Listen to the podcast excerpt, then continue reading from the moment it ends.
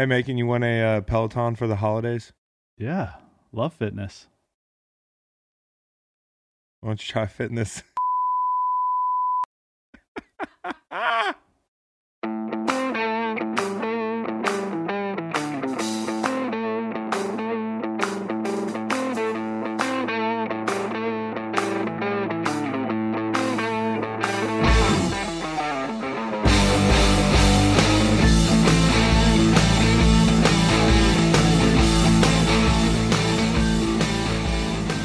Welcome to Unlucky Episode 13. I disagree. Of Greenlight. You're supposed to say thank you. Thank you when I welcome you. Is that a bit now? That's a bit now. Okay. Well, thank you. Thank you. It's a pleasure to be here, and I can't wait to fuck this whole thing up somehow, because it is Episode 13 and sports. Is it Murphy's Law? And pop culture. Is it Murphy's Law? Nah, man. I do push-ups in sets of 13. Okay. I do other things. In sets of 13. In sets of 13. When I was in high school, my number was 13, as in as many sports as I could make it. So I do. Were you Greege Slanger 13? Yeah, that was my AOL screen name / AIM. Yeah. Greege Slanger 13. Yeah. Yeah. Making 226 right here. Were you making 226? Yeah, that was an autofill on the AIM. Did you ever ASL anybody? Nah, dude. We were 10. We were wholesome. Nah, well, I dabbled in the ASL, and then, you know, of course, people would send you pictures from. I don't even know where you got pictures like that back then. You grew up faster than I did. Yeah, I did. Had a lot of unsupervised intranet time, and yeah, I mean, I remember the AOL days well. And are people still using AOL? Because it's still a large company. Yes. Yeah, I email probably a couple people a week with an @AOL.com. With AOL. Yeah. I used to be superstitious. I know you're a little stitious, but no longer after the Hoos take down a natty and hoops. Why? What changed? I stopped doing certain things during that run. Yeah. What changed? Nothing that I do matters. It's just imagine that you really think that what you're doing matters. Yeah. Right. But then I kind of, in a way, started doing things in sets of 13 and such to be unlucky, and I guess in a way became so just like, as you're super fading yourself. Yeah, so we went down to Charlotte, both of us. Yeah. I was expecting to win. You're always expecting to win. But that is a good ball club in the Clemson Tigers. It's a semi-pro ball club. Nobody thought that they would be this good, right, Dabo? Yeah, they've only won 28 in a row. Beat everybody by 30 plus. Yeah, I mean, I had a first off, I go down there with 5 of my college teammates. Shout out to Tom Sanny, Andrew Dewey, a.k.a. Dewdrop, John Phillips of NFL fame, Tom Sanny of NFL fame as well, tight end U, and Nate Collins, of course, who played in the league and also most notably is a bullpen guy for our very own Macon Gunter, as a co-host of this program. By the way, Nate owes me. We're calling him Dr. Fax now. That's not Dewey? No, Dr. Fax is now Nate because he has been so loose with the facts on this podcast. Looser than me. Claimed that the Cowboys, we should do a Nate's Takes segment, claims the Cowboys should hire Marvin Lewis. Right, I heard that. He thought that the Lions would upset the Vikings this weekend. He posited that who was it? Josh Freeman was the Chicago Bears quarterback when it was actually Jason Campbell 1 year. So it was a rough pod for Nate from a factual standpoint. Nate also had a rough weekend, and we'll get to that when I show you. Let's just do a flip book of my photos from the weekend down in Charlotte. Okay. I had all access passes, not a flex, but that's me and Barrett Jones. Barrett Jones, friend of the program. Yes, indeed. Right there on the sideline. It was great to see Barrett Jones. That's B-Doc, Brian Dawkins, my old lunch buddy in Philly. By you. Well, you know, I was in a rush because kickoff was coming. Yeah. Brian Dawkins and I used to eat lunch together all the time in Philly when he was kind of like loosely a player coach or a coach type thing. He felt like a player coach because he felt like he could still go out there and play. He looks like he could still go out there and play. My man has a 26-inch neck. I just want to put that out there. One of the largest necks I've ever seen. No wonder he could just blast people with the crown of his helmet for 15 years, for the better part of 2 decades. Yeah, my man was a great mentor and stepped away from the Eagles, but we've got Don Majkowski here, who is blurred in my picture. The Magic Man. That's the Magic Man. Former Virginia quarterback, of course, and then... handsome smile by you, Chris. You should smile more. And there's our good friend Marcus Hagans. Biscuit. Wide receiver coach for the Virginia Cavaliers, who's done a terrific job. And the way Virginia got out there and started scoring early, I thought, we might have something, might have a ball game on our hands. If the Hoos had scored on that first possession, maybe it's close at the break. Unfortunately, it got out of control. But, yeah, Virginia puts up 380-plus on Clemson. No other team had put up 300 on them. Yep. There were some positives. Yeah. Yeah, no, the offense looked really good. Defense, it's tough to cover a bunch of pros out there, future pros. Yep. Yeah, I mean, their skills were too much. And that's the thing. Going into the college football playoff, I worry about their defense a little bit. Not saying that we've been prolific offensively this year, especially with possessing the football. I know that was part of the game plan, but we gained a lot of yards on them too, and they're going to see better offenses in the playoff. But I was on the sideline walking by these cats, and I'm like sizing up the linemen. I'm like, yeah, I could still go. Like if I had to right now without stretching, could I still go? And I could still go. You could still go in a college game. Yeah, and then the Simmons guy walks by me. Yeah. Number 11. And I'm like, holy shit, this cat is as big as me. I thought, you know, number 11, I didn't watch Clemson a bunch this year. I just didn't. I know they're going to win all the games. Simmons, defensive player of the year. I had heard about him. I'd watched highlights of him. He walks by, and initially I'm like, this can't be the kid, this defensive player of the year kid. He's like a rover. He's like, what, a nickel, basically. Mm-hmm. He's about my height. He's got to be about, I don't know what they list him at, but he looks like he's about 230. And I'm thinking to myself, he's way too athletic to be a D lineman with one of those single-digit or skill guy numbers. And he looks way too big to be a D-back. 6'4", 230. Jesus, this kid is huge. And they got a lot of really good skill guys. And most of the Clemson fans were pretty nice. I'd heard really bad things about them.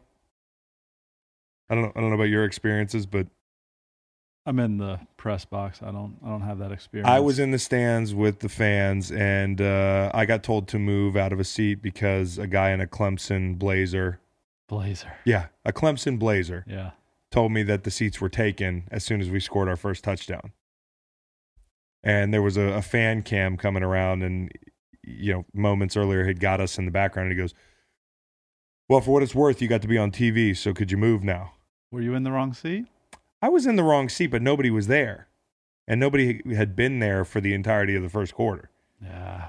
And I was like, dude, like I'm a sit in your seat guy. You're a sit in your seat guy? Yeah. I felt awkward, but I felt like I had a window into an everyday fan experience. I hadn't since damn near ever as an adult been in the stands to watch my favorite football team play and like blend it in with everybody. It was interesting. I saw a guy with a Clemson wedding band. Do we have that picture here? You see a lot of those? This guy's got an orange rubber Clemson wedding band. He was sitting right in front of me. Shout out to that dude who shaves his hands and has a Clemson wedding band. Everybody was really nice around me, so I'm not throwing shade, but that's a level of commitment more a level of commitment by his wife, I presume. Or husband, sure. Did you happen to walk by 16 at any point? 16? Yeah. No, I didn't. He's a quarterback, Lawrence, 6'5", 220. Yeah, he was taller than I thought from across the field, but I didn't get a close-up look at him. Those guys make it look easy. Yeah, I would say... The night ended in a really crash and burn fashion, just as it did the game. Me and my bros ended up in an Airbnb We were in our Airbnb till 4 or 5 in the morning with no food in the fridge. We had been on a liquid diet all day, skipped meals. You know, like the last thing I ate when I touched down in Charlotte was tacos at 2 o'clock. I didn't eat again a real meal, a seated meal, until 11 a.m. at world-renowned Ace Biscuits and Barbecue in Charlottesville, Virginia, as soon as we got off the plane Sunday morning. And it was well worth it. But, you know, I don't know if you ever do this. When you're on a liquid diet, you're on a liquid diet. I skip meals with the best of them. I was at the game. I had a stadium dinner, popcorn, and one of those pretzels. I thought about doing the Papa John's thing, but I couldn't get that guy's face out of my head. 40 pizzas in 30 days. I couldn't get his face out of my head. So I passed up on the pizza, and we went on our way. I couldn't get dinner. We went to a bar. Couple dudes told us we looked too old to be in the bar. Mm. In Charlotte? Yeah, there were a lot of people our age. Yeah. It was a Clemson fan. I hate to make this about me, but I was in bed by 2 a.m. in Charlottesville, Virginia. Good for you. I was hovering over a bag of pork rinds because that's all we had, that we had to ration between 4 or 5 dudes. I've noticed a lot of food in this liquid diet of yours. Well, it's not really meals, though, I would say. Okay. They're not meals. You know, when you eat popcorn, a pretzel, and pork rinds in a 21-hour period and consume about 20 light beers, not great for the body. You and I were standing on the field pregame, and Back Judge runs up. Yeah. Says, hey, Decaf Metcalf. Yeah, Back Judge knew my Twitter. Yeah. Really cool. Friend of the program. Back Judge. Didn't do us any favors during the ballgame. Sure didn't. I think it was the calls that would have made up the difference. Yep. We finished the night with friend of the program, Nate Collins, part-time co-host. For those of you watching out there, he's got his Virginia jersey on. Light beer in hand, and he has taken a little nap on the couch. I put the sunglasses on because it always makes you look a lot worse when you're taking a little nap at 4 or 5 in the morning and people can see your eyes because it just doesn't look great. No. That would have been wrong. Were we okay to do this? Maybe ask Nate. We'll probably ask him after the show. Yeah, then we could do a blur face. But Nate plays really loose with the camera himself. I mean, I'm on Nate's Snapchat on the regular. So anytime you want to see unscripted kind of seat of your pants type stuff, I don't know what his Snapchat is, but if you can find him, Nate is going to stick a camera in your face the entire trip. He's like TMZ. Nate brought a actual Canon camera, like with the strap that you put around your neck, like somebody's uncle. So Nate was my dad. Yeah, Nate was a dad for the trip. Happy birthday, Dad! By the way. Oh, really? December 8th. Big Brad. Yeah. Happy birthday! Shouts out. We also had. I went on a bit of a rant yesterday on Twitter. My dad's a friend of the blog, by the way. He thinks it's a blog. Oh, he calls this a blog? Yeah. Friend of the blog. What does he say to you when he tells you that he... Hey, Makes, I saw the last blog and I thought it was terrific. Thanks, Dad. Love you, Brad. Twitter. Yeah, I went on a bit of a rant that some people thought was offensive and violent, and I don't regret it.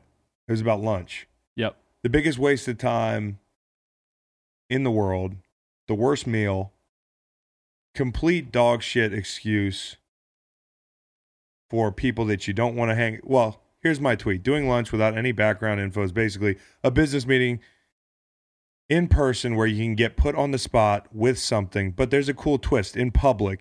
And the best part, here's a terrible sandwich, including 2.5 labels.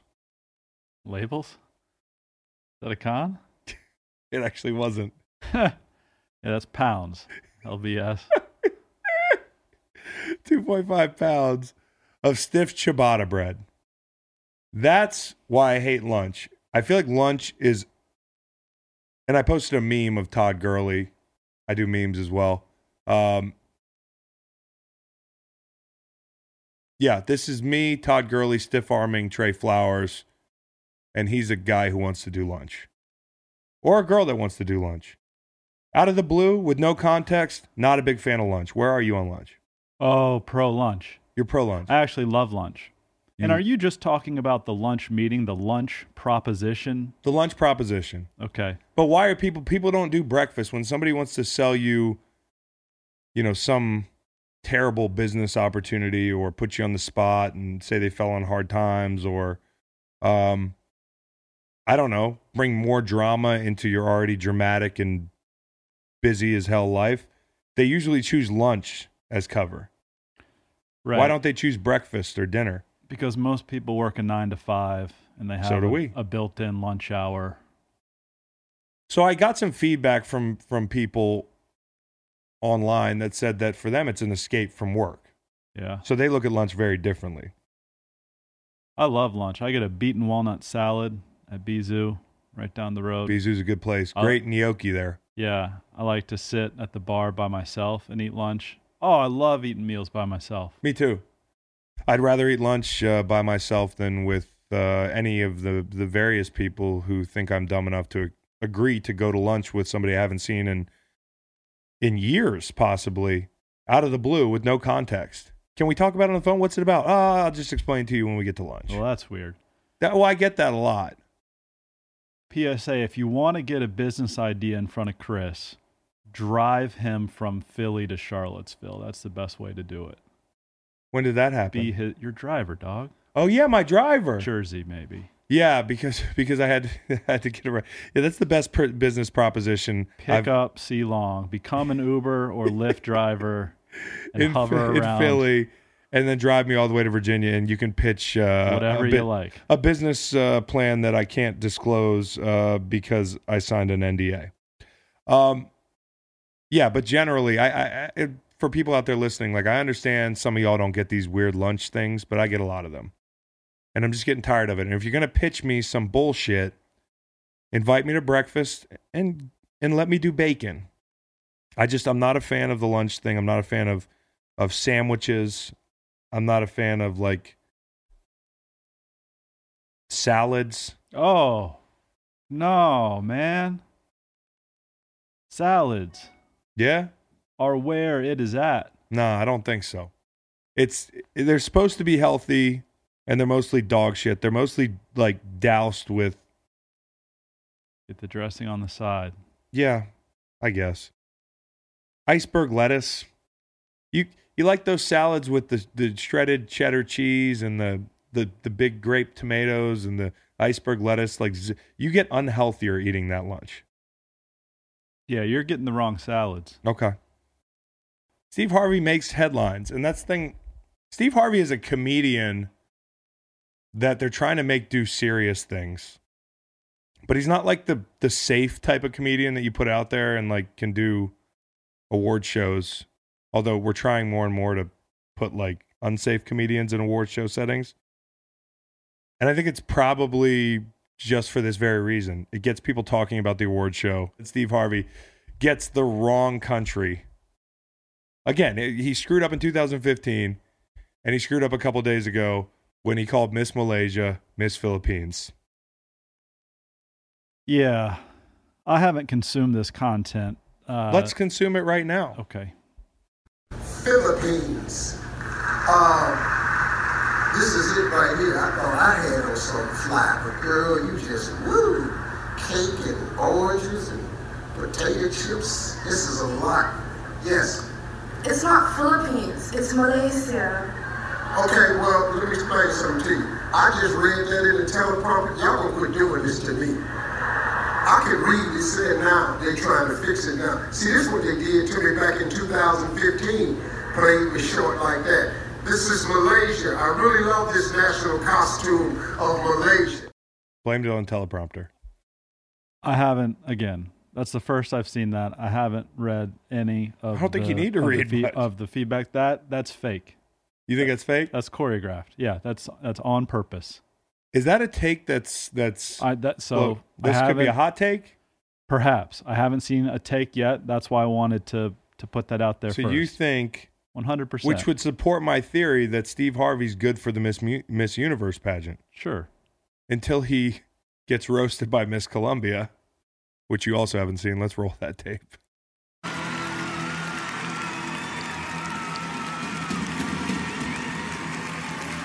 What's he doing?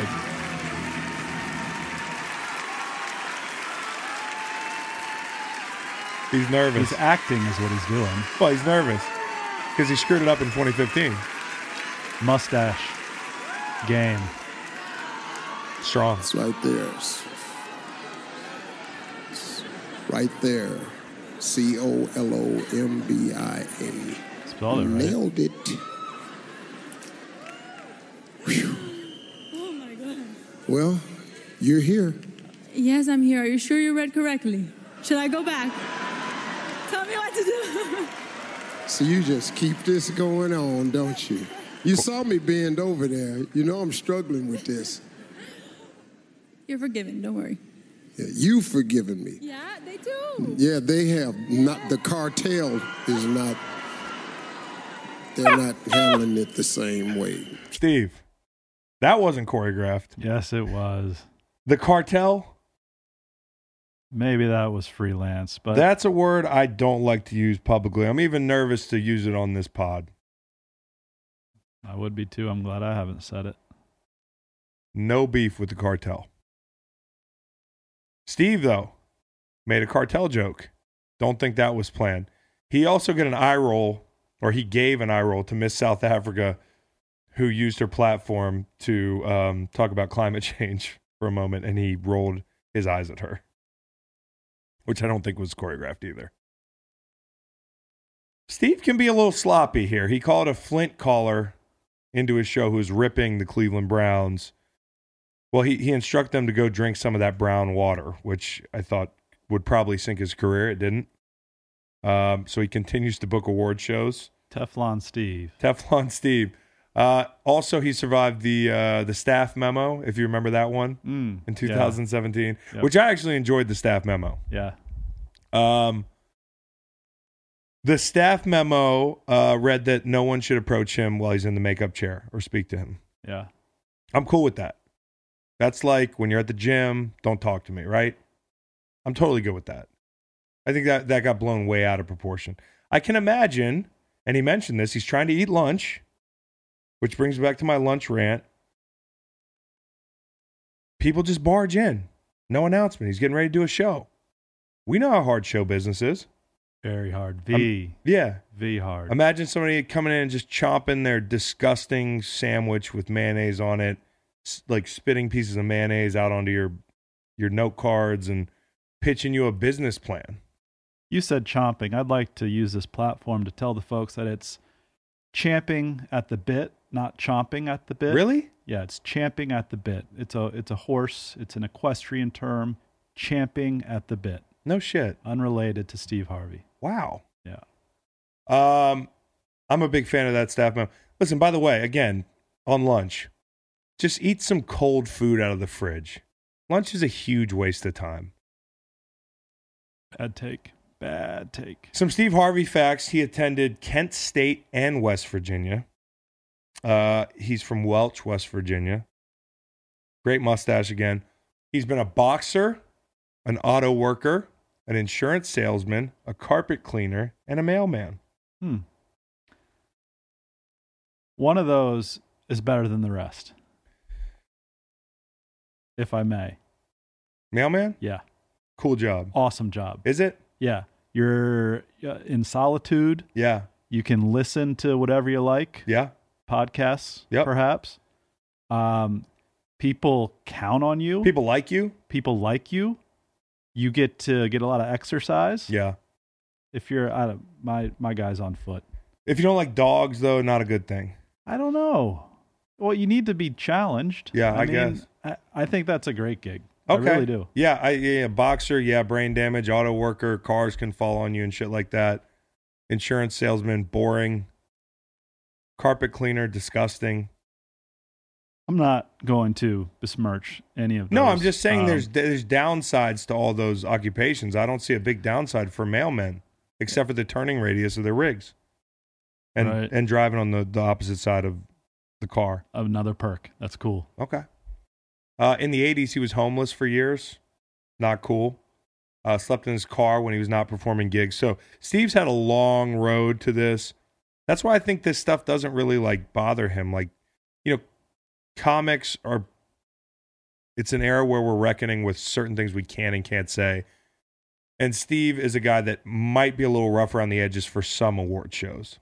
But to your point, he might be keeping Miss Universe more relevant than it would be without him. Yeah. Which I can't tell if that's a sexist sentiment. He's acting. Okay. Thanks for listening to Greenlight. Don't forget to subscribe on Apple Podcasts so you don't miss an episode. Marcus Peters this weekend, after the Bills were knocked off, was partying in the back of the end zone with some Ravens fans and shotgunned a beer. Did you see that?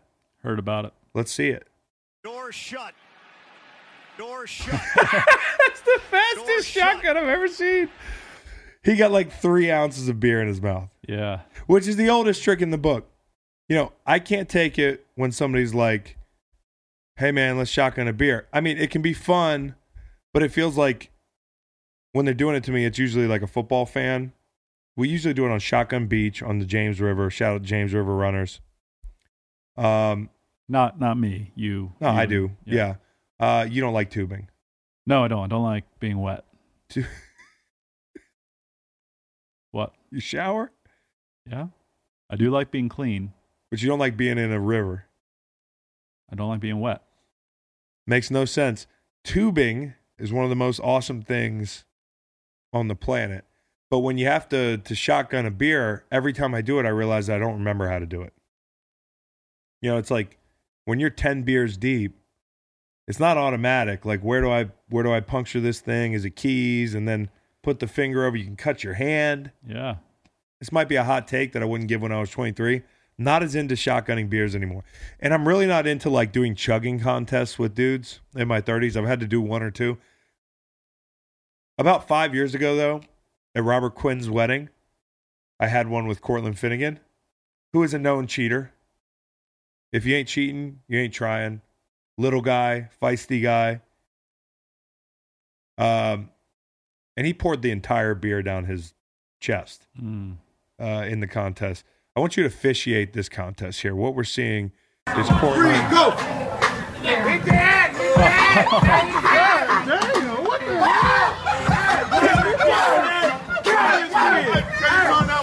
hell? Kill this kid. No! I did it. I killed you, kid. Out. You're done, kid. You's a joke, kid. You're a joke. For those of you listening, not watching, that's Cortland and I having a beer chugging contest, which I'm actually pretty decent at, but Cort dumped the entire beer down his chest and claims that he won. What's your take there? Yeah, he lost. He lost. Was that Meg Long in that video? That was Meg in the background. She officiated it well right away. She pointed it out. Robert Quinn right there in the video officiated as well. Yeah. And now to talk Titans, my new favorite non-Eagles team in the NFL. Cort. We've got Cortland Finnegan on the hotline, so to speak. Friend of the program. Welcoming to the program, one of my favorite teammates of all time, Cortland Finnegan. Doesn't need much more introduction. My guy. Thank you, Lord. What's up, dude?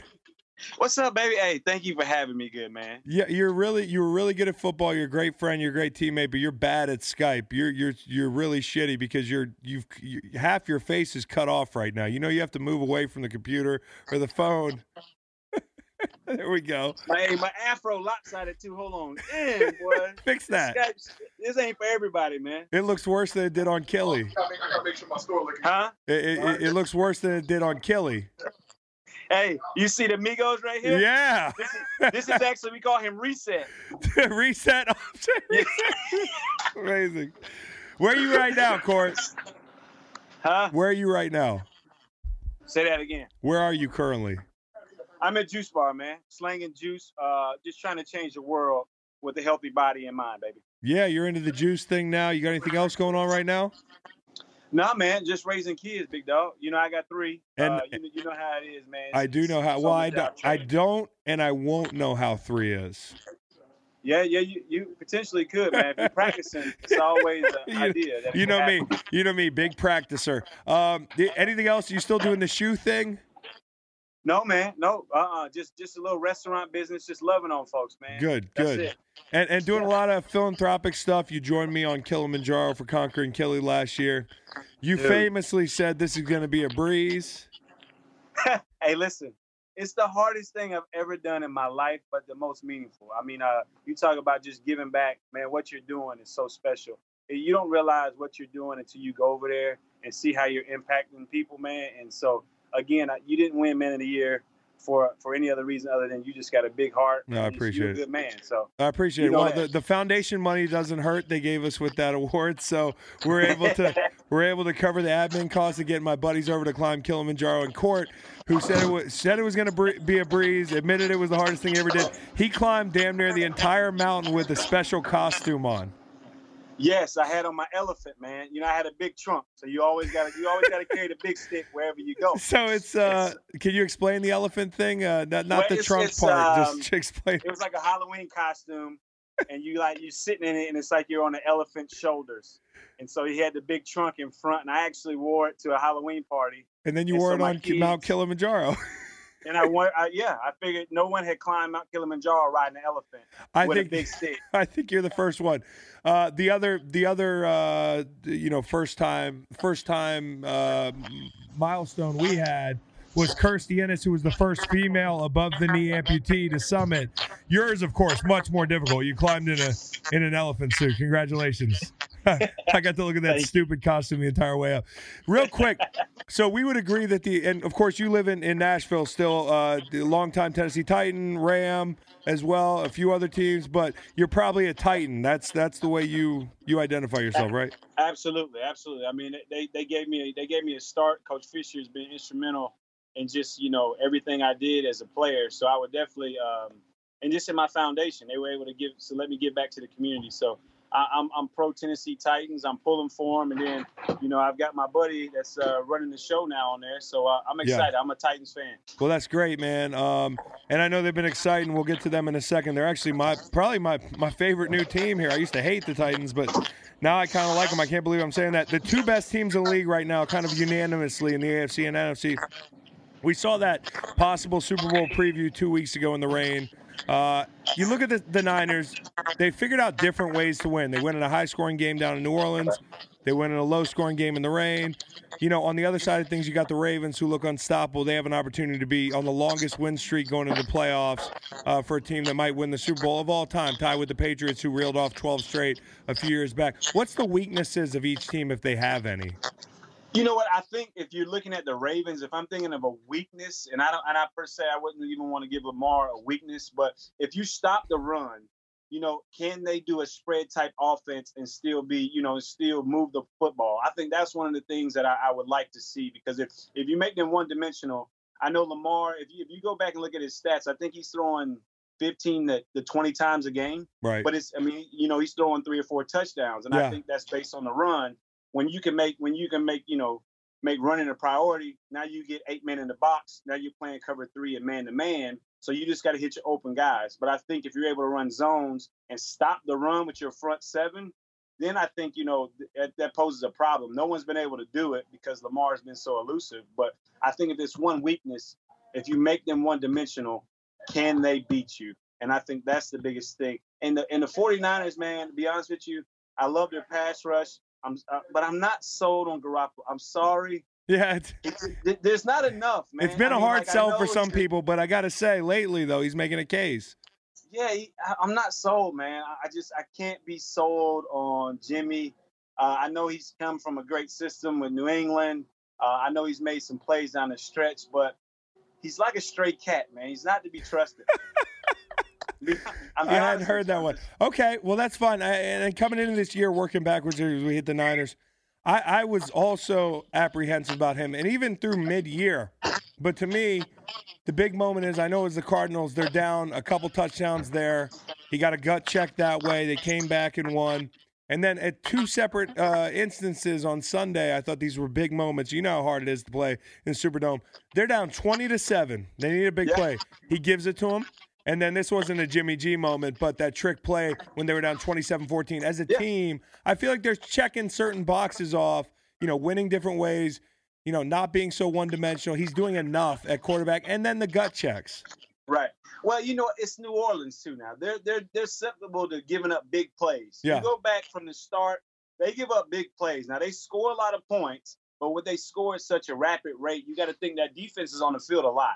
So there's only but so much you can possibly do. So for them, giving up big plays and over the top, do you remember early in the season? I mean, they were giving up plus 50 passes, plus 50-yard passes, like it was just, you know, free candy store. So I'm not sold on the fact that San Fran did that to New Orleans.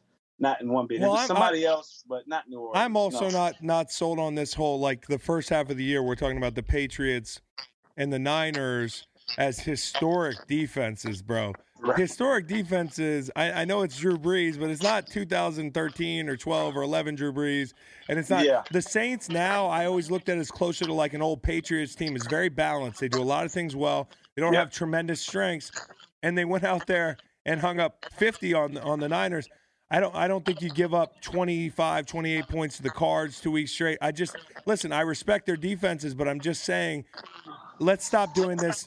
Oh, this is a historic unit halfway through the year. Same thing with the Pats. Now, the Pats, though, they've had more trouble to deal with the complimentary football issue. I mean, the first nine weeks of the year, they had their number one in time possession. Since then, they're 27th. So they're dealing with a lot of bullshit on the other end of it.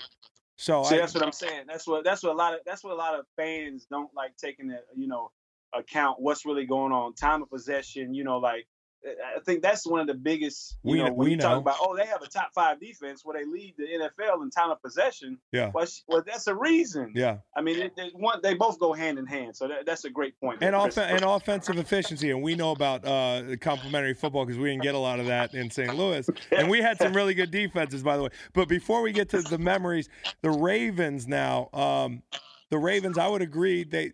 Like with Lamar, if you're picking a weakness, and this is like a fun game to play because I still think their odds on favorites to win the Super Bowl. I think Lamar's done a tremendous job, you know, improved. I still think he's a very competent passer.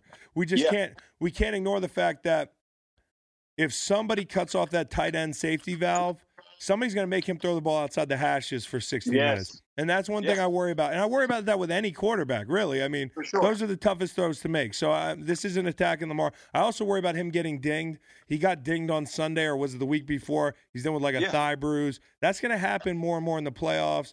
The physicality goes up. It's just all it takes is one play, and you got RG3 there leading you to the Super Bowl. Oh, yeah. Jesus. Yeah. So I worry about that stuff. Talking about the Titans, are they the third best team in the AFC? No.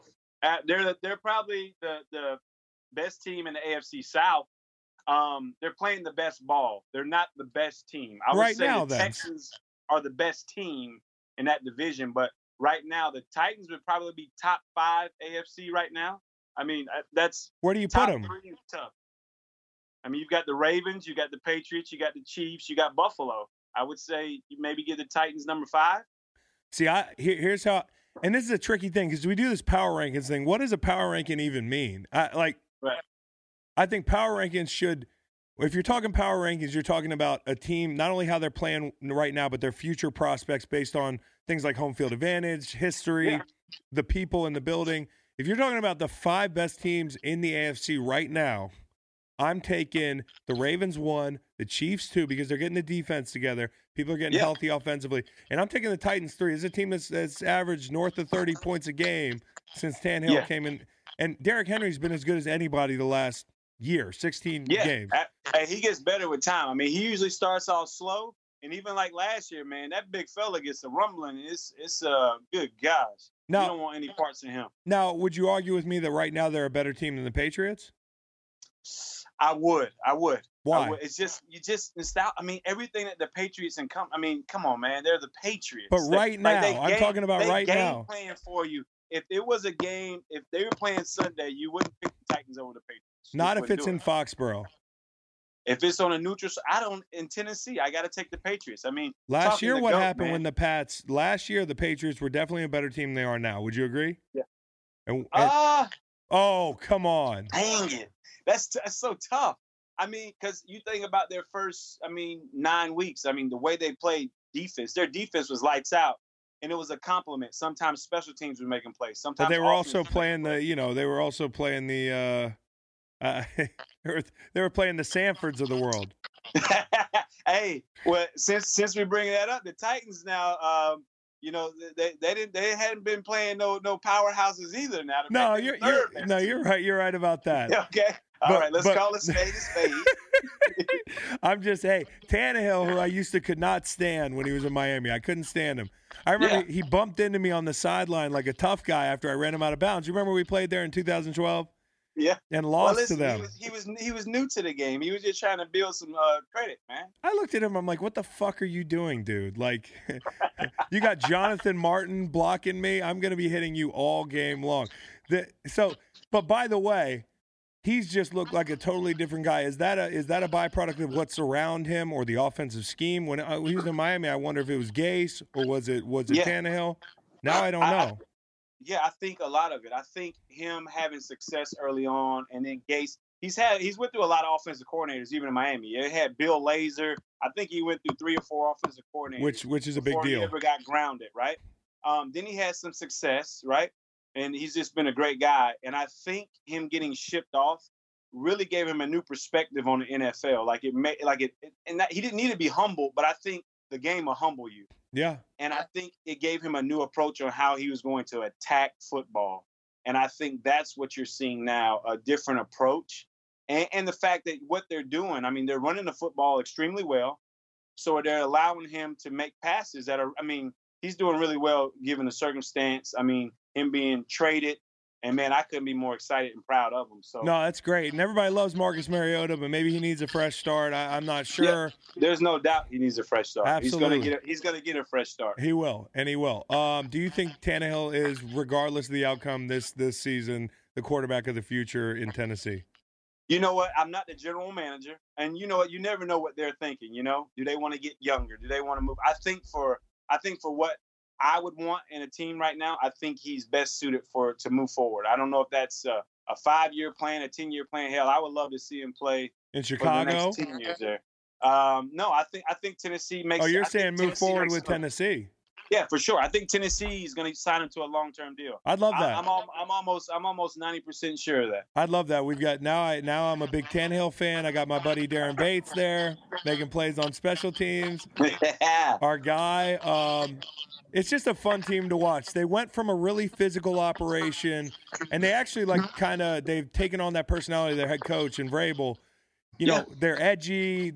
They play with passion. But for a while, it didn't play because of the quarterback position. You just didn't have it. And now you add the quarterback to that equation, and they're kind of scary. You talk about one guy, Derrick Henry. It's getting cold. The guy looks like he looks like the Predator. He's 6'5". You don't want to be. Where would you tackle him in December? How would you approach tackling him? And take me inside the mind of a DB who's seeing him one-on-one in the secondary. You just hope that somebody slows him down before he gets to you. A lot of those bigger guys don't like to be hit low, but he's agile enough where he's making guys miss. Right. So hell, I'm not sure if they're. You go back to Steven Jackson, those guys like Saquon Barkley with Trump thighs. Man, I'm not sure if there's a good place to hit these guys. There's not. You're just hoping that as the season progresses, that they're slowing down and that they want to be tackled and pushed out of bounds, because they don't want to be hitting the knees. So I don't know if there's a good place to hit Derrick Henry. I just know as it gets colder and the season progresses, he gets better. Yeah. And that's what I'm excited about. And that's no coincidence, because as you know, some of these missed tackles that you say, oh, he's making some of these DBs misses. I think some of these DBs are making business decisions as we know them. Hey, you damn right they're making business decisions. Exactly. Whoops, that was a bad angle. Whoops, somebody else tackled him. I saw a lot of that 2 nights ago on Monday Night Football with that rain coming down. Guys, late in the season, tackling becomes a bigger deal, and I think with the new CBA, we love less training camp practices, we love less live drills, but this is where it really starts to show later in the year. And against a guy like Henry, who was the toughest guy you ever had to tackle? Running back. Dang. You know what? Jones Drew. He was tough. That little man, he was probably 5'4". I don't know how he was 5'4", 260. It seemed like, bro. In cleats. And he, 280 and pads. Dude, bro. Yeah. Him and Fred Taylor together, man, were two bad guys. But I'm gonna go Jones Drew all time. Cause he was shorter than me. Yeah, we had Gore and Beast Mode in our division for a while. And then you got you went from that division where you were tackling MJD, Fred Taylor, and then you end up in a division where you've got to deal with those guys. Hey, Beast Mode is up there too. Now that you said that, good gosh.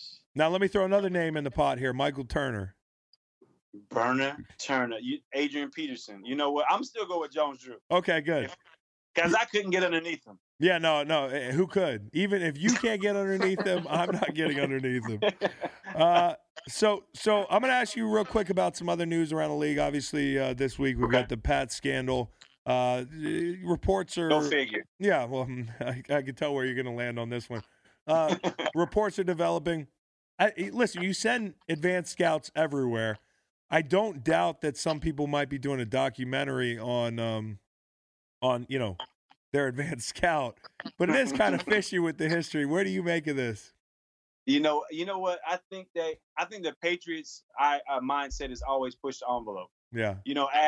Ask for forgiveness instead of permission. I think that's what they've always been about, but they've always been about winning. Yes. And if no one's going to say anything, then we're just going to push the envelope and just see where the chips fall. And I think that's the biggest thing obviously you still got to play the game, but to be well-informed prior to, you talk about a huge advantage for guys and for teams, like if you know one calls and sick, so man. How much, so you're a defensive back. And for me, for people listening out there in 2008, that was when they put the headphones in the helmet. So there were less signs that defensive players relied upon. How much nowadays are signals really being given in the defensive backfield by coordinators and whatnot? Can you really even gain an edge? I think it's team to team. I think it's based on the division. I think because you play, obviously you play in the division and everybody's telling, what, signs and calls are. So I think when you have to be able to have, your wrist guards and be able to change defenses because you're playing these teams, twice a year. I think the division is the biggest games. When you step outside your division, I'm not sure how big it is, unless you've got your quarterbacks of the world, your Mahomes, your guys that are really throwing the ball around, and you've got to show them a different look. I think that's where you pose the biggest problem doing that. Now you look at that, and I don't know. I can't figure out what's wrong and what's right.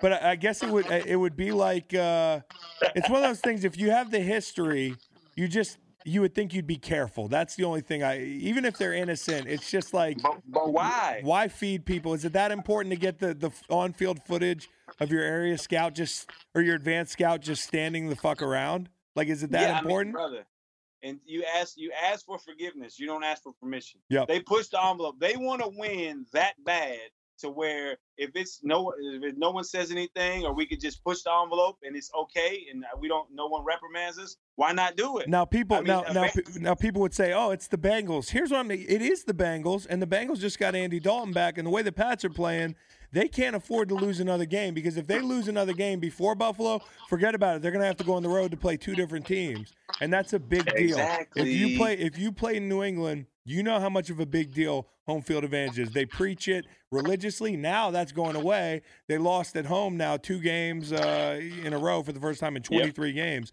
So they actually had won 21 straight at home, I think it was, including the playoff. So it's a big deal, man. Not asking you on a lighter note, we gone scandals to pranks. You are one of the best pranksters I have played with. Yeah, here you go. Thank you, man. That means a lot. I thought you were going to play it off like you're actually not. What are some of the best pranks you witnessed, and what's the best prank you pulled off? You know what? The best prank I've witnessed to date, and I have to give it to you. Yes, I don't want to do this shit, but I gotta give it to you. Was when we went to Seattle, and you had a carpenter build houses with mailboxes, literally build houses around people's cars. Christmas lights. With Christmas lights. And the car was inside of it with mailboxes, man. And they were like, that was phenomenal. Yeah, well, I didn't build the houses. I got some good subcontractors. Right. That's what to have a contractor come out and build houses around the car and guys not be able to get inside of it. It was 10 degrees outside too. It was one of the most ultimate pranks I've ever seen. Kudos to you. Thank you. The DBs, you shouldn't have thrown ice in our room, but I spared you because we had kind of a – see, the thing of it, for people listening is me and Court, there was always this thing like we didn't fuck with each other, and the accounts of why would vary from guy to guy because I would say, well, Court's afraid of me, and Court would say, he's afraid of me. I just think we understood that neither – You ain't want no smoke. You don't want any smoke either. Hey, you is in the same mindset. A prank has no. You can't. With you and me, we would be doing pranks like grumpy old men. I know. At 85 years old, it would never stop. We just join forces. I would go broke doing pranks. We would just go broke. We would just keep. I want to give you some credit though. I want to give you credit here because you totally neglected to mention the great prank you pulled off on. And we mentioned this on the show the other day. That you pulled off on the linebackers when you took their car. That was light. Tell me about what goes in a light prank like that. I still got my ace boom coon that I want to pull. I can't tell you on air what it is, but I'm gonna pull it on somebody. Okay. And it may be you. I don't know. Don't do it to me, bro. You don't want to start that. But tell the people out there, what did you do to the linebackers' cars that one day? We were at practice, and I saw an 18-wheeler pass by a car hauler, and I said, man, what a great idea it would be to rent a car hauler and put everybody's cars on it on a Saturday walkthrough before a game. Yeah. And so I hired a guy. He put the cars on there while we were at walkthrough. He pulls behind the building and drops the 18-wheeler, and he goes up on the hill so everybody could see it. Everybody could see it. It was over the ravine. It was over the river, over the ravine, and up a hill. See, look, I appreciate all these details. Yeah. See, I wasn't trying to give you all these details, but I do appreciate it. And then he took the keys with him. And I mean, he was going to lunch. And so guys were coming out going, oh, my God. Like, they didn't know how to get home. And so as I was leaving, one of the guys named Jolon Dunbar was walking by the bus stop. And I flagged the bus down to give him a ride. All I remember. You add that to the mix of how great of a prank that was. All I remember was hearing the linebackers outside on Saturday, and guys are like, what the fuck, man? My family's in town. I got to pick my kids up. And Court's like, don't worry about it. And he walks outside. He's like, your ride's on the way. And I hear, shh, the sound. The bus pulls up. It's a fucking county bus or city bus or whatever. And the guys, listen, that was one of the best pranks I'd ever seen. So we always had. And then you had to top it. Yeah, I had to top it. Best defense. How do those Rams defenses stack up against those Titans defenses you were on? You don't have to pick one. You know what? Gosh, I think they're very similar. I mean, you had a Vandenbosch, you had a white guy. You had a three technique and two edge rushers. I think I've always Javon Curse. Then you had Albert Hainsworth in the middle. You had a good linebacking core. I think you have Chris. You had White Lightning. Yeah. And Black Thunder. Yep. Then you had Brockers in the middle with Laurinaitis and Dunbar. I mean, we were both top five defenses, so I think they're very comparable. And then, it's a Jeff Fisher kind of thing. We ran quarters. We did that. So, I think it's very comparable in saying that the fact that it's just always been about hard nose. And it was hard nose, yeah. Yeah. I mean, we had a group. We had a group, man. I mean, from, the front was as good. The best front I ever played on, we got more credit on those winning teams. Fletcher Cox, unbelievable. Brandon Graham, great player. The depth we had, the Eagles. But this defense in St. Louis, the front we had, Robert Quinn to have 19, myself to have 9, William Hayes to be a quote-unquote backup who's as good as most starters in the league with 7 sacks or whatever, Eugene Sims. Aaron Donald was with us for a second, Kendall Langford, the whole group. I mean, and then we had Dunbar, we had Laurinaitis. I want to close with one big-picture question. Best NFL memory, moment, play, game, what do you got? I think it was my first ever game, being that it was my first ever NFL game that I ever attended, and I got to play in it. So I think for me, when you as a kid growing up, you always want to play in the NFL. You always want to go to a game. Well, if you can never go to a game and your first one happens to be the very first one that you get to play, I think that's kind of, for me, I think that was kind of the icing on the cake.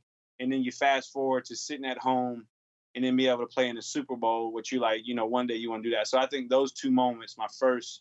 Everything in the middle was great. Because of course, you were with Carolina for that Super Bowl. Yeah, And just the fact that, you know, no matter what role I played there, I got to like be there. I think that was pretty badass. Well, you came up from the tiny little school, Sanford. I have some. It's about as good as Virginia. Oh, come on! Hey, we were just in the ACC championship. We're going to the Orange Bowl. You want to come see me down there? Hey, you ever heard of that bowl game? It's in Miami. How many points did they pay y'all for that game? I gotta go, man. This was it like 60 to. This segment to has to wrap. I was just about to talk you up, and you start shitting on Virginia. One of the worst teammates I ever had. One of the least competitive teammates I ever had, and just a real piece of shit. Thanks for joining me, Cortland Finnegan. I love you too, buddy. Love you, buddy. See ya. So Monday Night Football. Yeah, for those of you out there listening, watching on YouTube, if you're tired of talking about the Eagles, take a quick break because we're going to talk about the Eagles. This is kind of how this works. They played on Monday night. I used to play there. I also catch a lot of shit for sometimes giving you measured commentary on Carson Wentz, who has become public enemy number one in many circles. But a big win for the Eagles, and one that I certainly knew was going to be relatively close. I took the Giants in a teaser, for those of you who know how that works. They were 9.5 point dogs. I teased that number up to 16, or actually I got it at 10. So I had the Giants as 16 point underdogs, and I teased the under up to 52, I believe it was. Obviously, both those things hit with ease, as I suspected. What I did not suspect was that the Eagles would find themselves down 14.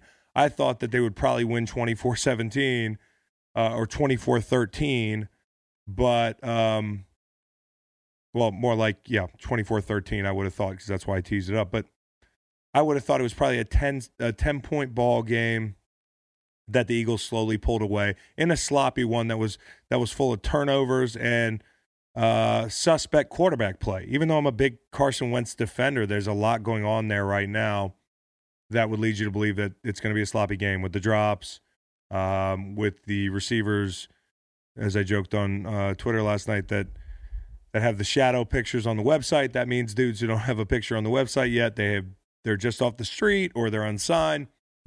That's what Carson was working with. I also sent some picks into the Chalk production team. We'll see how I did here on some of these prop bets. When it came to Wentz, I went 3-2. I took the over on passing touchdowns. That was set at 1.5. Obviously, he finished with 2. I took the over on Ertz yardage. That number was 56.5. I think he had like 91 yards. And you knew he was going to be a safety valve. He also was over on the receptions, 4.5. He had 9. I hit that as well. You know, you look out there at people Carson can trust right now, it's pretty much Zach Ertz. I mean, even Dallas Goedert dropped the ball last night in a big situation towards the end of the first half. I missed on the under for passing yardage for Carson. I thought that he would probably win and throw like 2 touchdowns and a pick with like 200 yards. He was well over that with over 300 yards passing. And I missed on interceptions. The number was 0.5 interceptions. I took the over. I figured he'd probably throw a pick due to the bad weather, maybe a tip ball, maybe one that got away from him. After all, it was raining cats and dogs there. They had the field covered most of the night. When it came to Eli Manning, I went 1-2. I was correct on passing yardage. The number was like 245.5. I took the under. Of course, for much of the first half there, I was like, holy shit, I'm not going to hit. And I put money on that one. Ended up winning. Not how I thought I might win. I thought I might win because I thought they were going to be up 14 to 21 points the entire second half, and they'd be milking the clock with Saquon, and that number would settle in. Ended up under. Little close for comfort. And I missed on passing touchdowns at 1.5 and over on INTs I took at 0.5. Eli Manning did not throw a pick, and I know a lot of people took that bet.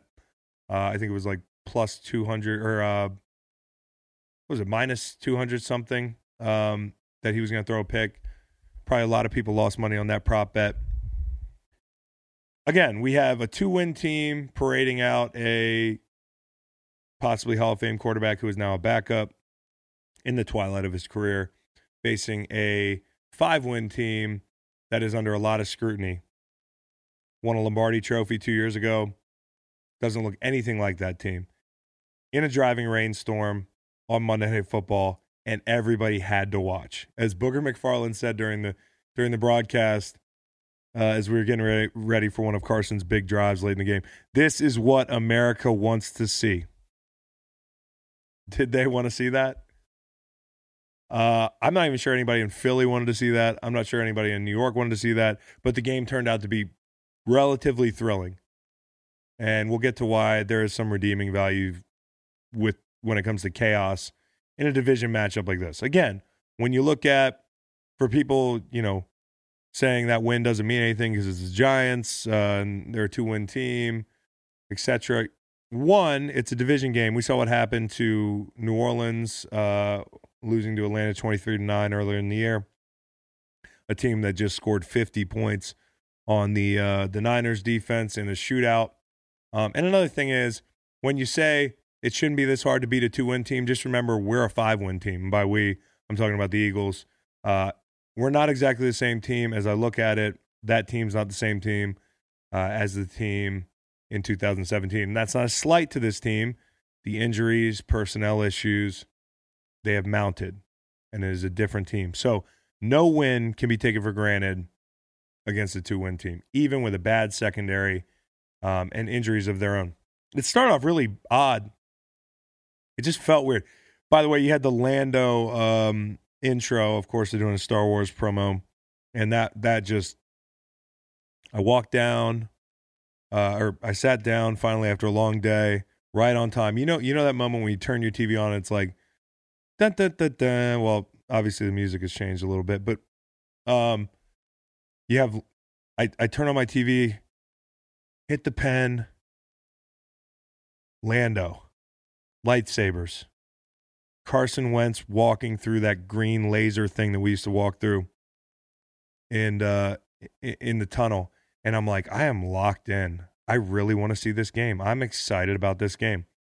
And that's why football sells no matter who's playing late in the year. There's some storyline. There's some drama. We talked about it on the last pod.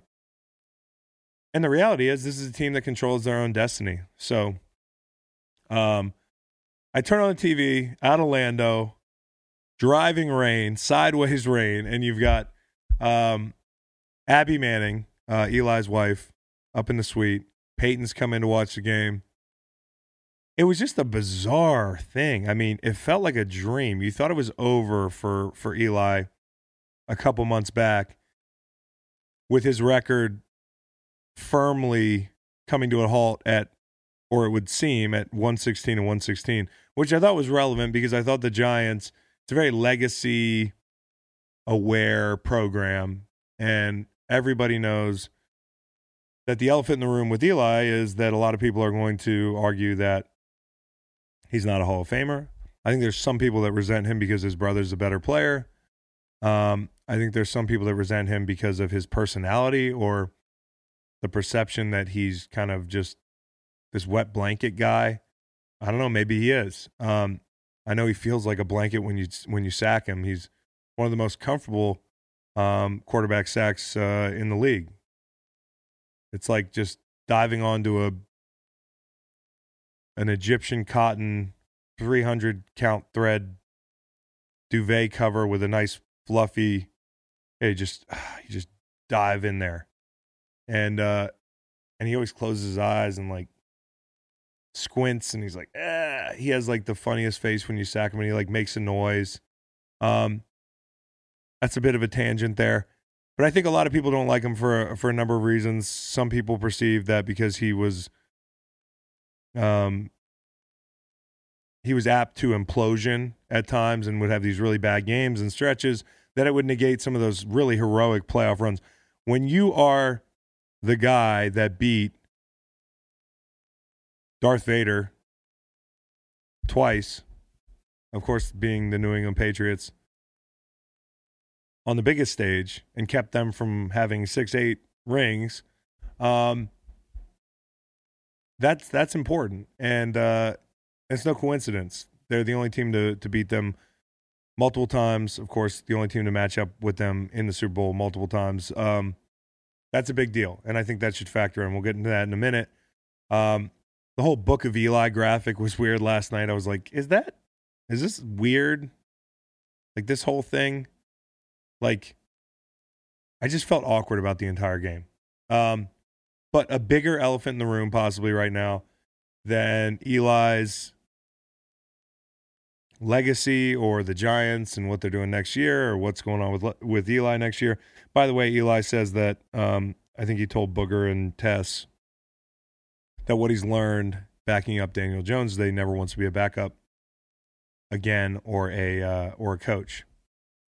So that should tell you something. If he continues to play, he might have unrealistic expectations, or maybe they're very realistic, or he's just going to retire. But the biggest elephant in the room was not Eli. It was Carson Wentz. It was his play. The last month especially, he has really taken a lot of arrows from fans and media alike. There are people that see his play, which has been poor at times and inconsistent, in the context that it deserves, rational people. And then there's people who are just fucking psychotic, and he's the entire problem for the Eagles. Like, they're blind to everything else going on. I mean, right off the bat, you've got miscues, you have a fumble on a sneak, which I'm not sure, and this is me being transparent, I want to say you're allowed to do that on a sneak in a pile, because if he doesn't get it and he's short of the line to gain, it's a turnover on downs anyway. You know, different coaches have different rules for that. Like, you know, there's situations down at the goal line that you don't want to reach out at the goal line unless it's 4th and goal or you're at the pylon. You know, I'm sure Twitter erupted with criticism when he fumbled. You know, the golden sack early in the game. It looked like it was maybe a rollout, but it was out of a formation you wouldn't think to roll out of. You had the line full sliding to the right. You knew there had to be something wrong with the protection. But, of course, I'm sure people thought that was Carson's fault. It was actually Miles Sanders' fault. He was supposed to scan across and pick him up. Even with a passing touchdown right off the bat to Greg Ward, who was the guy a year or two ago whose job it was to simulate being Deshaun Watson and guys like that in practice. He'd wear a red jersey and just run around on like Thursdays and Fridays when I felt like shit. And I'd be like, come on, man, you're too fast. You're too athletic. Let's chill out a little bit. Stop breaking contain. Making me look bad. Giving like 15 yards to run backwards and get the corner and then get yelled at by, you know, the coaches that we're not ready. So that was his job. And by the way, I think Greg Ward is going to be a nice piece, a developmental piece, but this is a guy that's been in and out of the program, practice squad guy, red jersey guy, shadow picture guy. No offense. Love the kid. Think he's got a nice future, but these are guys that he's throwing to that haven't been in the league or haven't been on a team lately.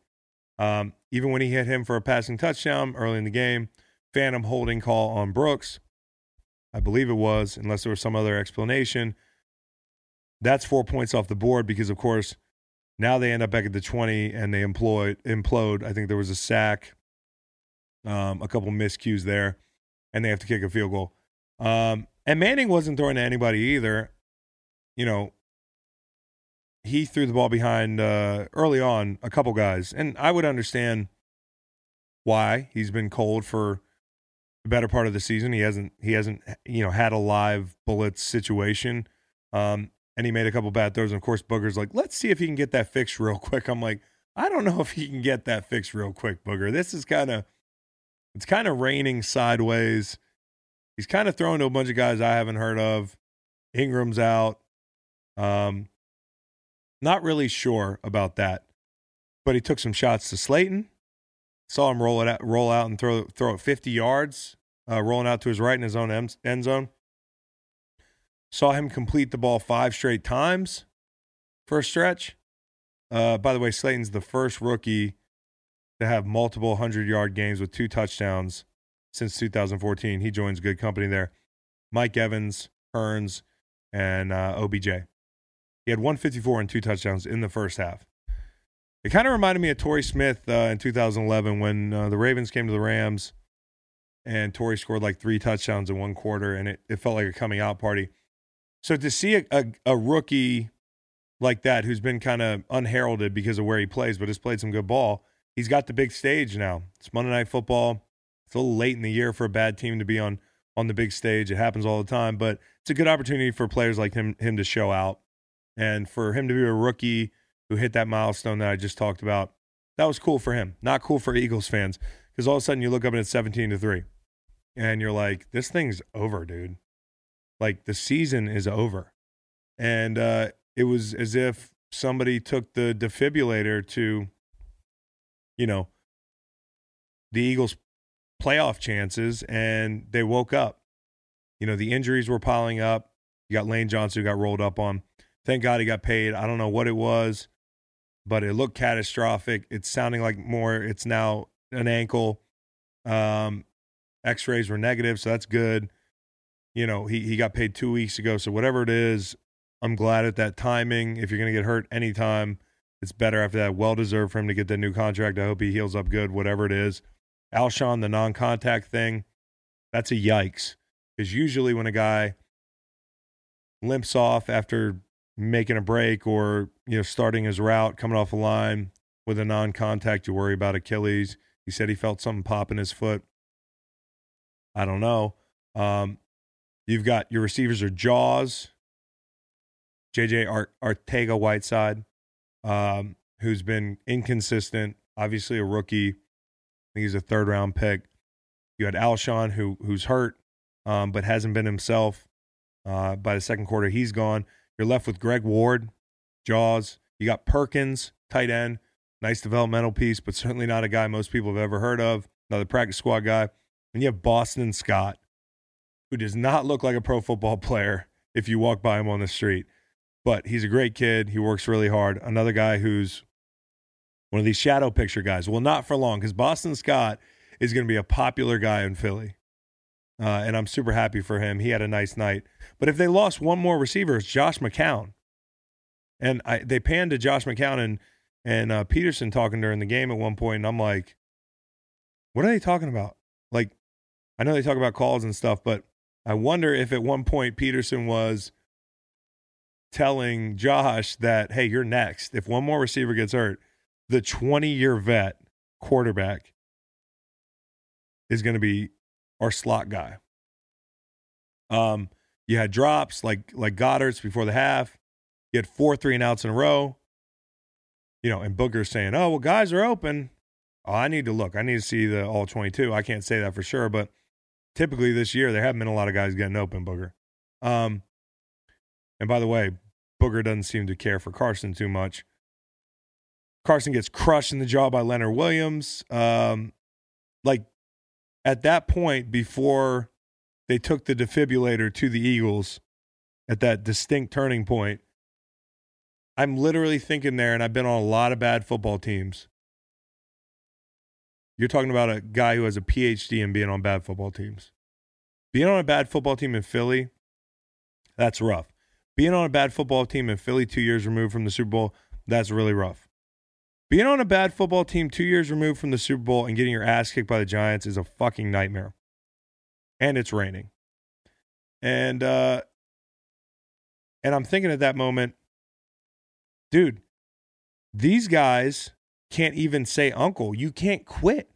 Because even if you keep losing, you're never going to be out of this race until you lose to the Cowboys or beat the Cowboys. Like, there's no, like, just our season's over.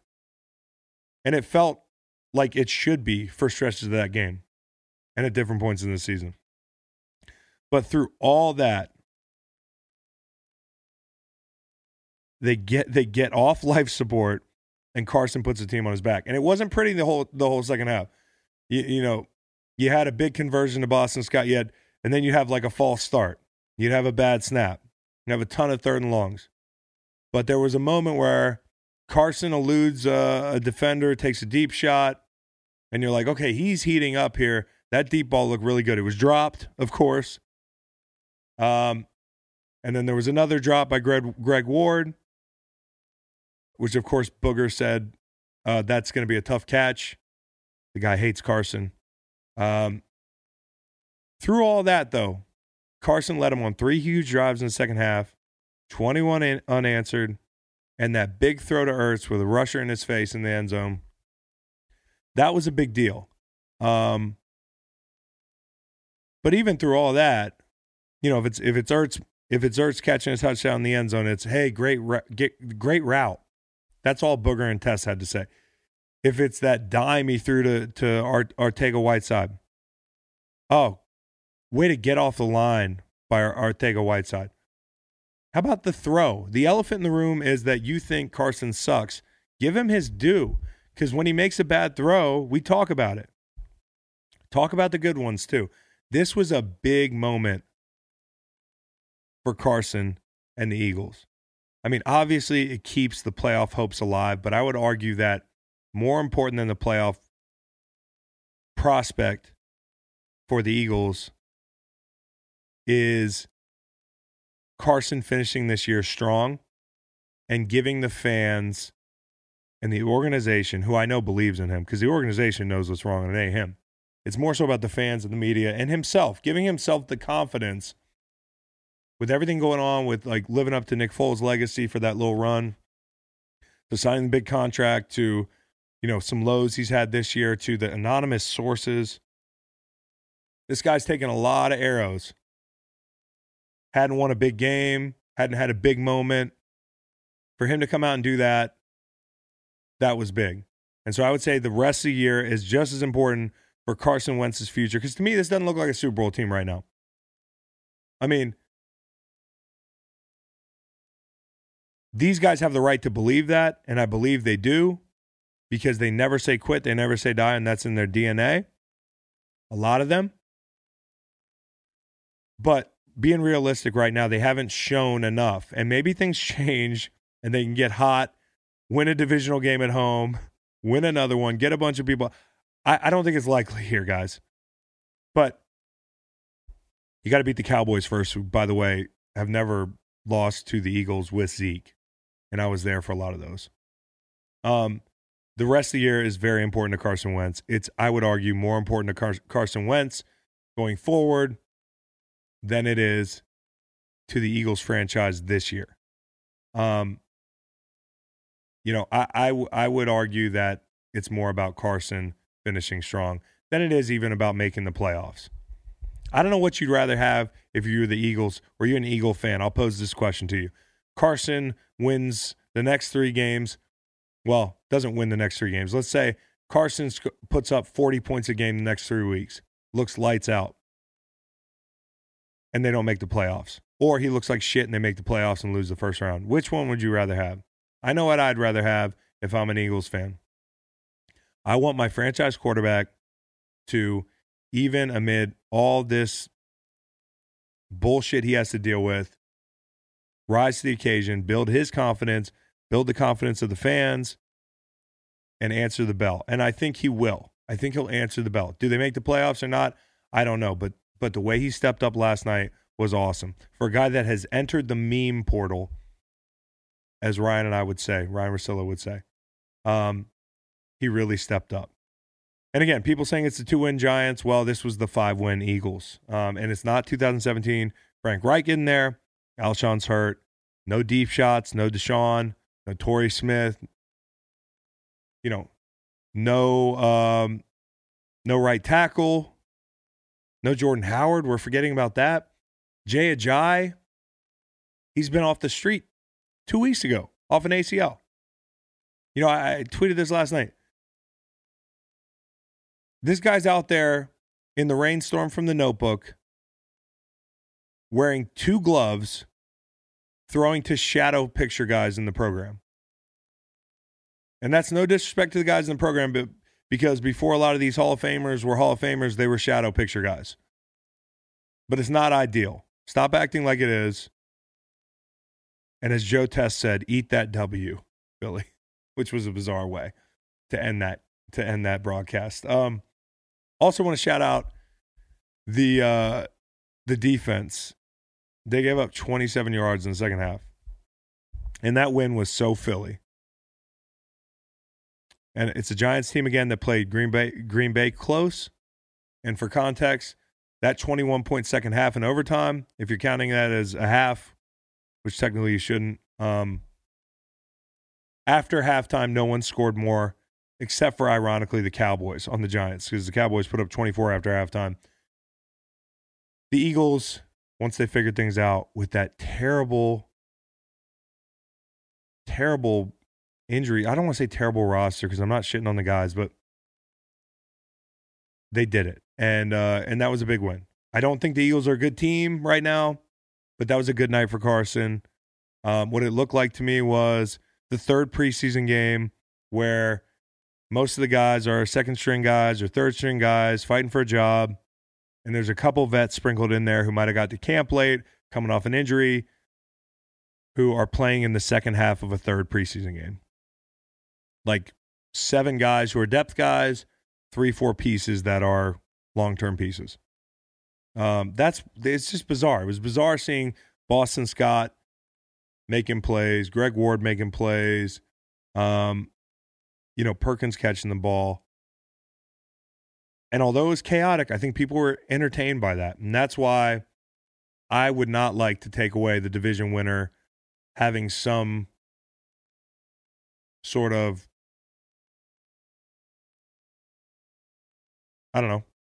motivation to win the division.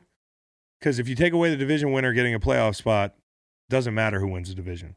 And that's something that's been really important as a player and as a fan for a long time. Greeny on Get Up had a good point. He said an easy way to fix this is stop giving the division winner a home game if they have a worse record than the team they're supposed to play. I don't know how that would work exactly. It seems pretty simple. Maybe there's an issue with that. But, like, for instance, this year, you wouldn't have a team like San Francisco or some other team. Say it's the Seahawks or whoever is the odd man out having to travel and play a team that probably goes 9-7 or 8-8. Where does Eli go? Again, I don't think he wants to finish his career with a losing record, but I don't know that the opportunity is going to be there for him to continue it somewhere that's going to be conducive to improving that number. And I do think he's a Hall of Famer, even with a losing record. He wouldn't be the only one, I don't think. So, again, Eli, Hall of Famer. Carson Wentz, not the problem. Eagles, not a good team right now. Defense, great job. Guys who are young and probably shouldn't be playing yet, great job. Shadow program guy, that's not an insult. You just played the game of your life. Boston Scott, Greg Ward deserves a lot of credit. Whiteside deserves credit. Stepping up and making a couple plays. It wasn't pretty, but that was a Philly win in a driving rainstorm, back against the wall, rising from the dead. That was fun to watch. It was one of those things when the game ended, and I still root for these guys. I wasn't jumping up and down, but I had to smile. And that's got to be the reaction if you're a Philly fan. Those guys have no quit in them. They got a lot of fight. You can call them inconsistent, outmanned, injured, whatever. That DNA deep down. It's not the same team as it was in 17, but there's enough pieces in there that are going to make this team finish in a way that you can be proud of them. And that's all I'm saying.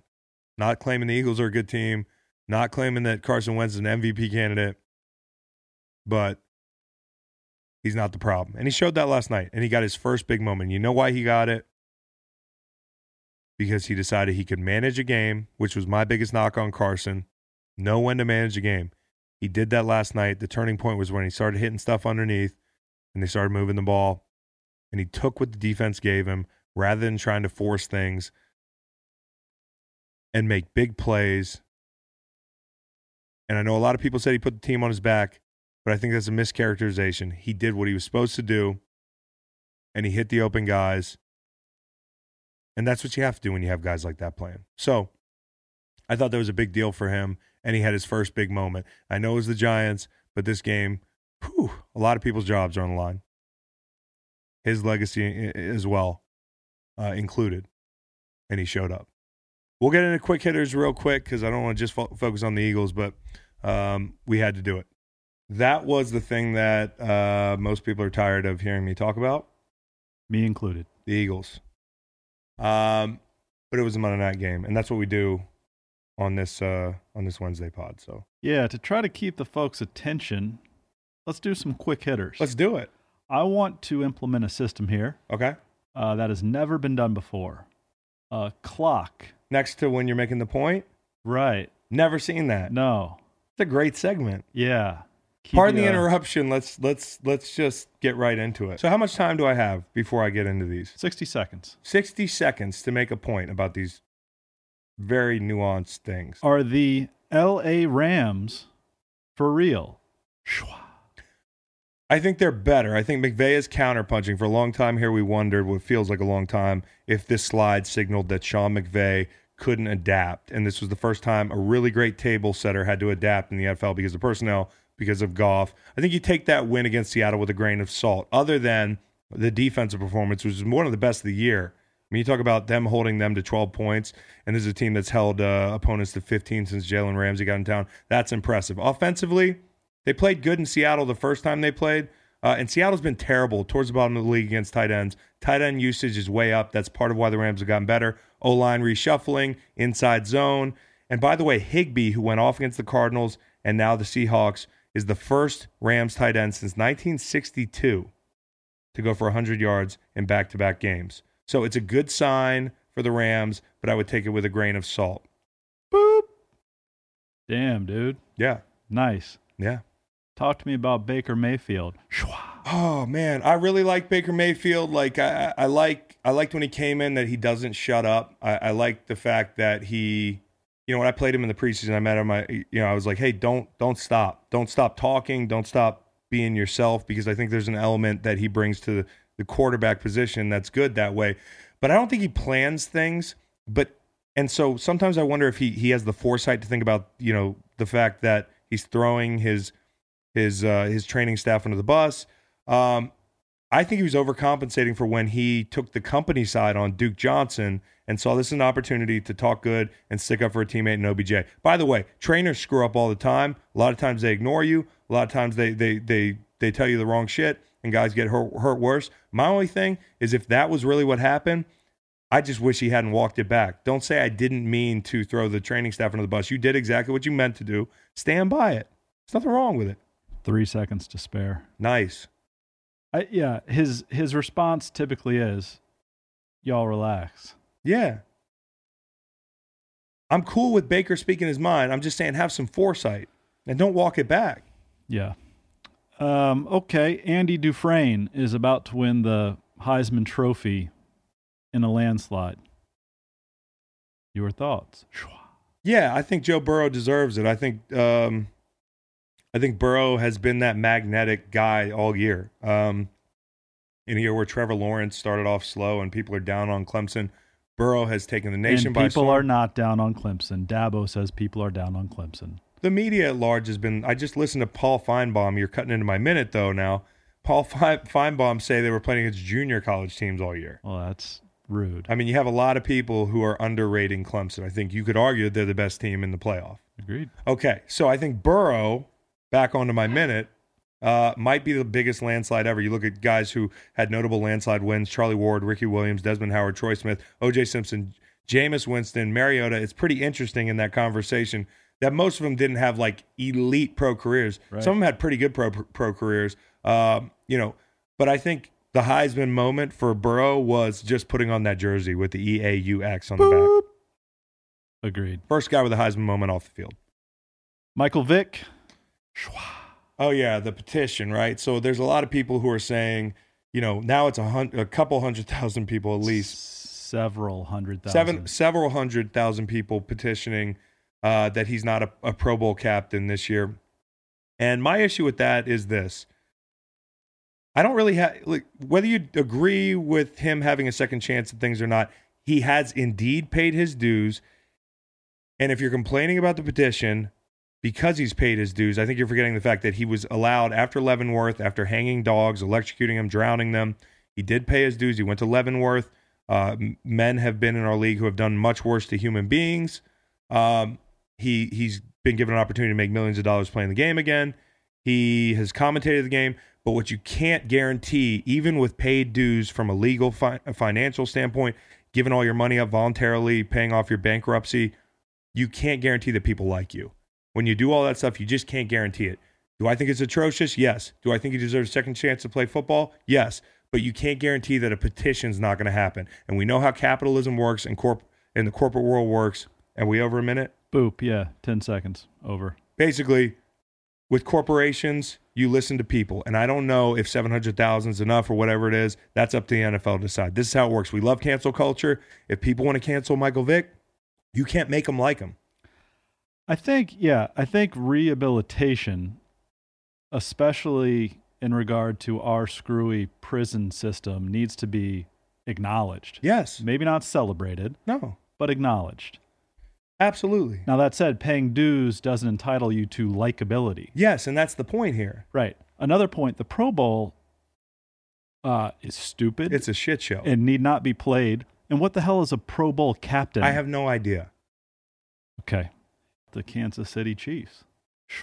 Oh, nice. Kansas City Chiefs defense. Now, this might be a team that's shifting to being a little bit of a defensive team. The past few weeks, the metrics have gone way up for them in a lot of categories. Chris Jones recently made a remark that said, hey, you can count on us to be the reason we win games. And that's a big difference. You go from a team that's your weakness historically to a team now that the offense is sputtering a little bit. Last year, Mahomes had 0 games under 240 yards passing. This year, he's got like 3 over 200. And Lamar's the new shiny object for fans. So we're over Mahomes. We had some injuries offensively. And on defense, they're starting to play their part. They're picking balls off. They're creating turnovers. They're better against the run. You got Chris Jones healthy. You got Frank Clark, who I thought was a big addition, making plays. I think they're more equipped to win games this year. I think they're the second best team in the AFC. And if you took the Pats' best game statistically in a bunch of categories and put them together this year. Let me just say this, though. The big question for the Chiefs is, can they beat the Pats? Well, the Ravens, too. They beat them at home, but the Ravens are a different team now. So you wonder if they can stop them. But with the Pats, this is the best chance they have to beat the Pats and get that monkey off their back. The Pats had to play lights out offensively to go there and win last year and morph into a different team. Everything has changed for the Pats. Shout out Juan Thornhill. Yeah, shout out Juan Thornhill. Richard Sherman has cast a Pro Bowl vote, apparently. Yeah, we have the tweet up there. It's Sherman asking for Michael Thomas to be in the Pro Bowl, and the Pro Bowl is coming up again. Listen, nowadays... Yeah, and he tagged the wrong Michael Thomas, evidently. So, evidently, some dude working at a paper mill is going to the Pro Bowl. I don't know. I've got a guy on my club who goes by the name Michael Thomas and wears 31, who got boom roasted for a touchdown to Zach Ertz on Monday night. So that's not a civilian. I doubt it. I'll look it up now. Did he cast the vote for Michael Thomas? My friend from the Giants, by the way, is one of the best special teams guys in the league. He's your friend. Well, yeah, I would say we're friends. Cool. Do you know where he went to school? No. Stanford. Oh, yeah, Stanford. Yeah, that's the one he tagged. Okay. So then he wasn't tagging Michael Thomas, the wide receiver. Well, no, he intended to. So are we sure now? Yeah. Okay, because he just got done playing the Saints, and the Saints balled out. And he tweeted that before the Giants played. He was talking about at Can't Guard Mike, which is a great handle. Yes. Receiver for the Saints. I'm just making sure. Because initially I was told afterwards that he tagged the wrong person.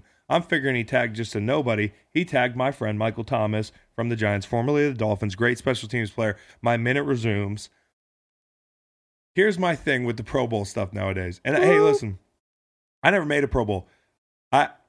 In years when I balled out, I still didn't go. When I was snubbed, even after that year, I never asked, 2 years snubbed. I never asked once. I never got online and said, hey, vote me to the Pro Bowl. That was kind of like not a cool thing to do back in the day. It's become the norm to ask and beg for Pro Bowl votes. And the problem I have with that is I'm fine with it if you deserve it, but you got to be like one of the best in the league. And there's a lot of guys who are asking for Pro Bowl votes right now who just aren't Pro Bowlers. Now, Sherman's been awesome. He's asked for Pro Bowl votes for Buckner, who I love. He should have been in the Pro Bowl last year.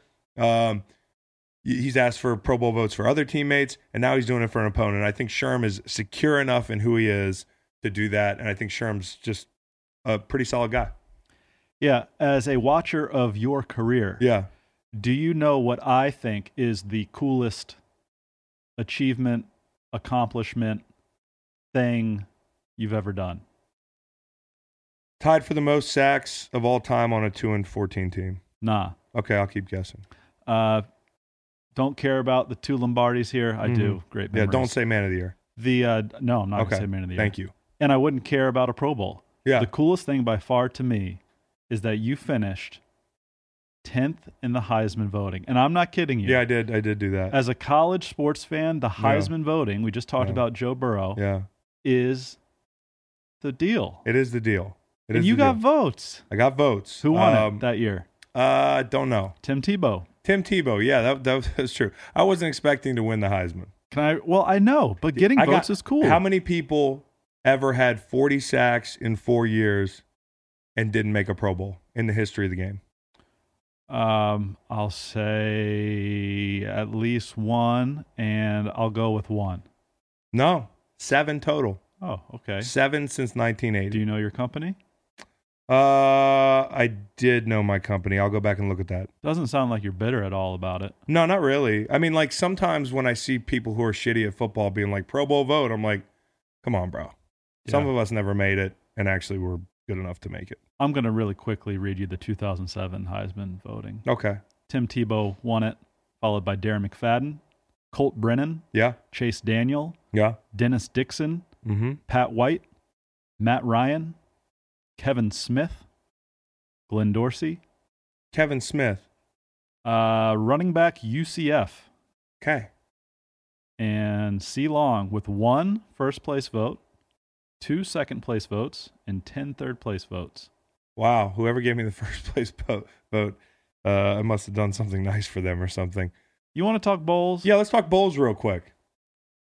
Maybe we'll talk bowls more as bowl season. Yeah, I think we'll get into that Friday. We'll do a big segment on Friday. I'll ask you when you have a minute. 3 bowls you're excited about and why. Okay, the Independence Bowl, the walk-ons, and I don't know what walk-ons is. I purposefully didn't look it up. I kind of want to get into purposely versus purposefully at some point, too. Yeah, at some point, yeah. The Walk-On's Independence Bowl is in Shreveport, Louisiana, formerly the Poulon Weed Eater Independence Bowl. Of course. The Who's won. Of course. In the 90s with your guy Mike Rowe. Yep. And it features La Tech in Miami this year. I just like the idea of the Miami, the U. Burp. The U. Burp. I'm timed out. Yeah. Going to Shreveport, Louisiana. Okay. Taking their turnover chain to Shreveport. Yeah, I like that. I mean, that's not really sexy. Holiday? No. Well, I'm not going for sexy. No, I know. No, I'm saying for Miami, that's probably not the sexy setting. And it's low key cold in Shreveport. Correct. Tony the Tiger Sun Bowl features. That's great. FSU and Arizona State this year. I just feel like those people, they might have never met each other. Those two fan bases, kindred spirits, but would get along in a heartbeat. Kindred spirits. Yeah. Yeah. At the Tony the Tiger Sun Bowl. Holiday Bowl is always a great game. Iowa, USC, maybe two fan bases that don't share a whole lot of interests. But yeah, 2 top 20 teams. Great uniforms. You asked for 3. Those are 3. I remember the Holiday Bowl with Darren Sproles and Terrell Suggs facing off back in the day. It was an all-time classic. For me, it would be Washington, Boise in the Las Vegas Bowl. Peterson, who's leaving Washington. A very interesting guy. I read a character personality piece. What do they call that? A profile? Yes. I read a profile on him. They played Boise, his old obvious stomping grounds, and lost in 15. Yep. So does he get some revenge on the way out? And then I think you forgot to mention these bowl games. I didn't forget. You gave me 3. I mentioned 3. No, but you didn't mention the Military Bowl. What about it? I respect the troops. UNC pandering. Temple. Okay. That seems like a long time ago for UVA. The Military Bowl, yeah. Yeah, we got crushed. We did. By Navy. That's right. We're much different now. And we're much different. The First Responders Bowl. So I care about the first responders as well. Western Kentucky and Western Michigan. Any bowl game that salutes the troops or the first responders, all about it. You omitted those. Let's get out of here because we've run long. Hold on. Yeah. Orange Bowl, I just got to say, since we started with 62-17 loss to Clemson, yeah. I'm fired up about the Orange Bowl. Oh, yeah. That line is way just too fine. High. Just fine. I think 14. I think the Hoos listen to how much they don't belong for 3 weeks and go down there and win a ball game against the Florida Gators. And the New Year's 6 might need some rebranding. Yeah. 2 of those ball games on the 28th. Orange Bowl's on the 30th. Yeah, that's a little confusing. 2 games on New Year's Day. A little misleading. But we this tier bowl, we've been to arguably one of them, the Sugar Bowl in '91. It's cool. It's the Orange Bowl. That's I'm excited, bro. In the world. That was the coolest one that we could have picked. Yep. See you there. We'll see you there. We might be able to do a pod down there. Oh, that's talking neat. About sharing a house. Yeah. You didn't know that? Yeah, but I'm excited about it. Yeah, wherever you got the beautiful team hotel on South Beach or sharing an Airbnb with you. And my kids. Yeah. Oh. Uncle Macon. Didn't realize the kids were coming. Didn't think about that, did you? Yeah, but way's enjoyable. Yeah, okay. So is Luke. Don't want to shortchange Luke. Yeah, definitely don't. That's pretty much it. We got Michael Strahan coming up this weekend on the Fishbowl. Keep an eye out for that. Keep watching or listening to Greenlight. I am your host, Chris Long, and that was Macon Gunter. It was. And it still is. Y'all take care. Take care.